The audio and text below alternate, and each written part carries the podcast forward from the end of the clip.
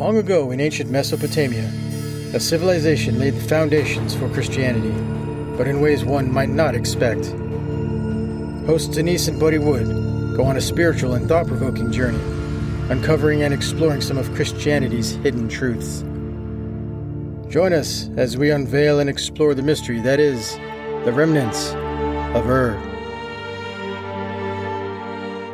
Welcome to Remnants of Ur. My name is Denise Wood. And my name is Buddy Wood.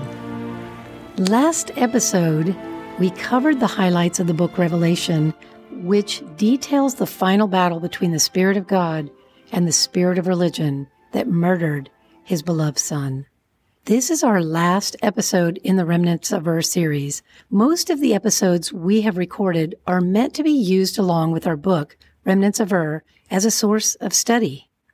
Our hope is that you only follow the teachings of Christ, truly find God, our Father, and walk in obedience to his voice. Everything we have taught in this podcast series, we truly believe that God has shown us and has put it on our hearts to share. This is episode 29 entitled Come Let Us Reason, and it coincides with chapter 17 of the book, Remnants of Ur. So during this series, it has been our forum to shout from the rooftop that God has clearly shown us that Jesus was not a blood sacrifice for the sins of humanity. And God absolutely did not orchestrate the murder of his son for you or anyone else. This is the biggest lie ever told. Jesus taught us the pathway to connect with God the Father. And instead of being listened to and his teachings being followed, Jesus was turned into a human sacrifice and an object of worship, just like an idol. Christianity has created a religion out of the remnants of the ancient religion of Ur. Jesus was murdered by the men who loved religion more than the Spirit of God in Christ. The only good that can be gleaned out of his heinous demise is that we can see who the enemy is. It is the spirit of religion. I am here to tell you that your gospel is wrong. The gospel message has been changed from what Christ taught. It is still good news. The kingdom of God is at hand, and he demonstrated the kingdom of God by healing and delivering the suffering humans all around him. Why do you think the Lord has delayed his return? Because his gospel has not been spread throughout the entire earth as he said it would be before his return. This final chapter in the book is a plea to Christians to come and reason with God about the things that he has sent us to reveal to the church. The very same things that the prophet Isaiah spoke about in the first chapter of his book. God does not want blood sacrifice, and he did not sacrifice his son. This last part that we're going to talk about is not in the book Remnants of Ur. Buddy came across this amazing passage a couple of days ago, and it is the perfect place to wrap up this series. The 42nd chapter of Isaiah, taken directly from the Hebrew Bible. So, the other day, it's two or three days ago now, I was reading in Matthew chapter 12, and I come down to, uh, you know, the Pharisees, they didn't care much for Christ, and anytime he said anything to them, they decided they want to kill him. And I don't know how many times throughout the Bible they, they started thinking, how, how can we kill this man? And Jesus would proceed that, oh, they're, they're fixing to take me. And he'd, he'd scoot on out of there. And so we get to uh, Matthew 12, chapter 12, verse 14. And well, let's start with 13. Well, here's what happened. Let me just tell this story. okay. All right. So Christ is uh, healing people on the Sabbath.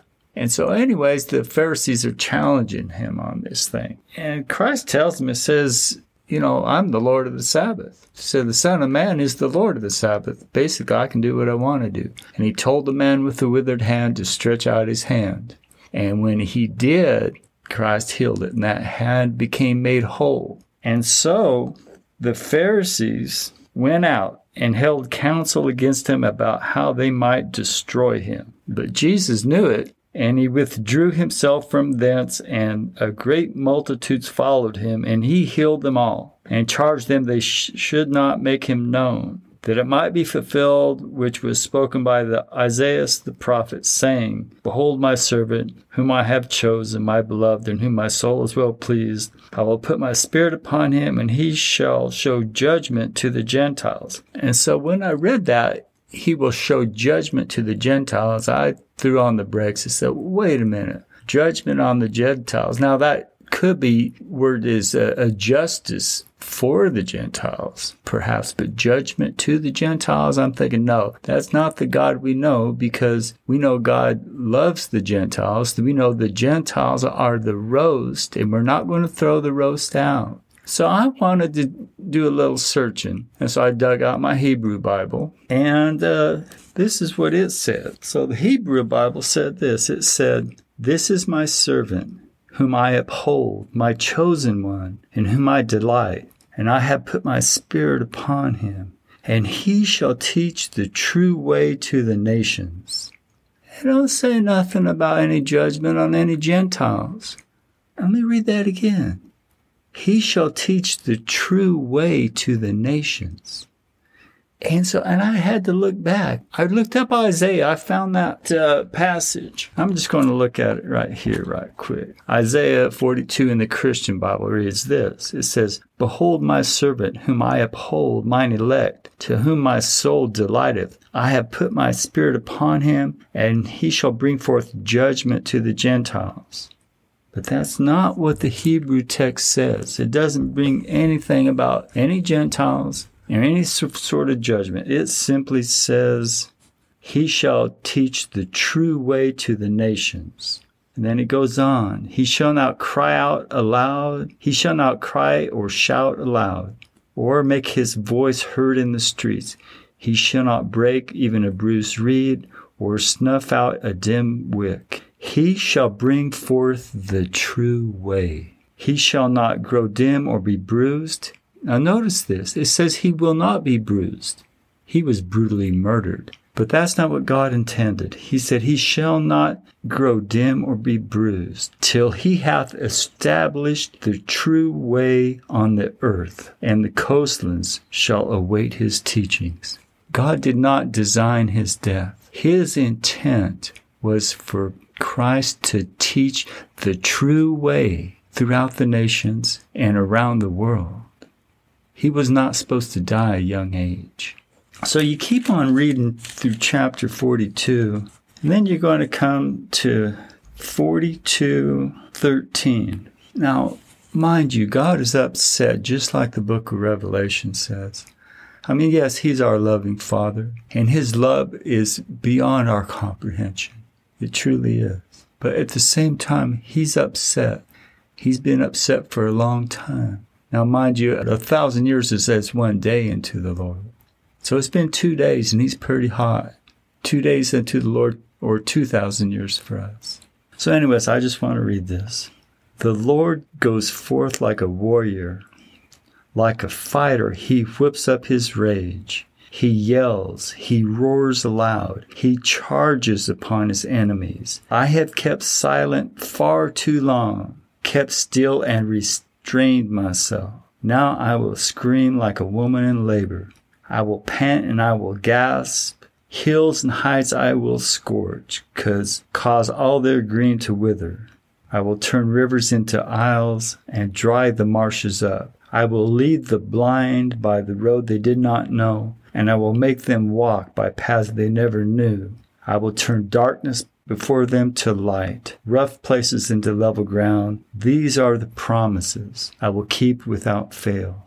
And then he says this Listen, you who are deaf, you blind ones, look up and see.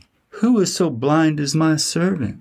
So deaf is the messenger I send. Who is so blind as the chosen one? So blind as the servant of the Lord? seeth many things, he gives no heed. With ears open, he hears nothing. He's talking about his son. He's dead. The Lord desires his servant's vindication, that he may magnify and glorify his teaching. Christ's teaching is what we've been trying to convey that behold, the kingdom of heaven is at hand. The kingdom of God is at hand. It is here. And God wants to magnify and glorify his teaching. Yet it is a people plundered and despoiled, all of them trapped in holes, imprisoned in dungeons. They are given over to plunder and none to rescue them. Church, that's you.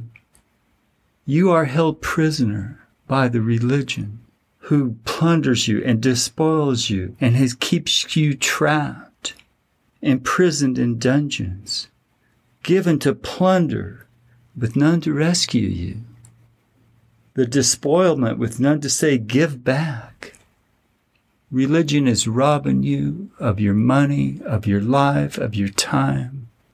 If only you would listen to this, attend and give heed from now on. That's what the Lord's calling you to do, people. And may God's peace be with you. And may you come into his light. And may you walk on with the Most High God. And uh, after seeing the benefit that Buddy has discovered with reading the English text directly from the Hebrew Bible. I would recommend for every person who is seeking God to get a Tanakh. Absolutely. You know, we have discovered as, as we do our studies and our searches through the Bible, and as I've said before, the Christian Bible, the, that is called the Holy Bible by the Christians, is tainted. It's bent it's bent towards Christianity and towards the belief that God orchestrated the murder of his own son. And it's not true.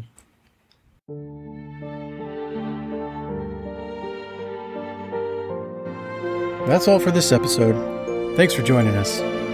If you're interested, our book, Remnants of Ur, is available on Amazon. If you have any questions or comments, our email is remnantsofur at gmail.com.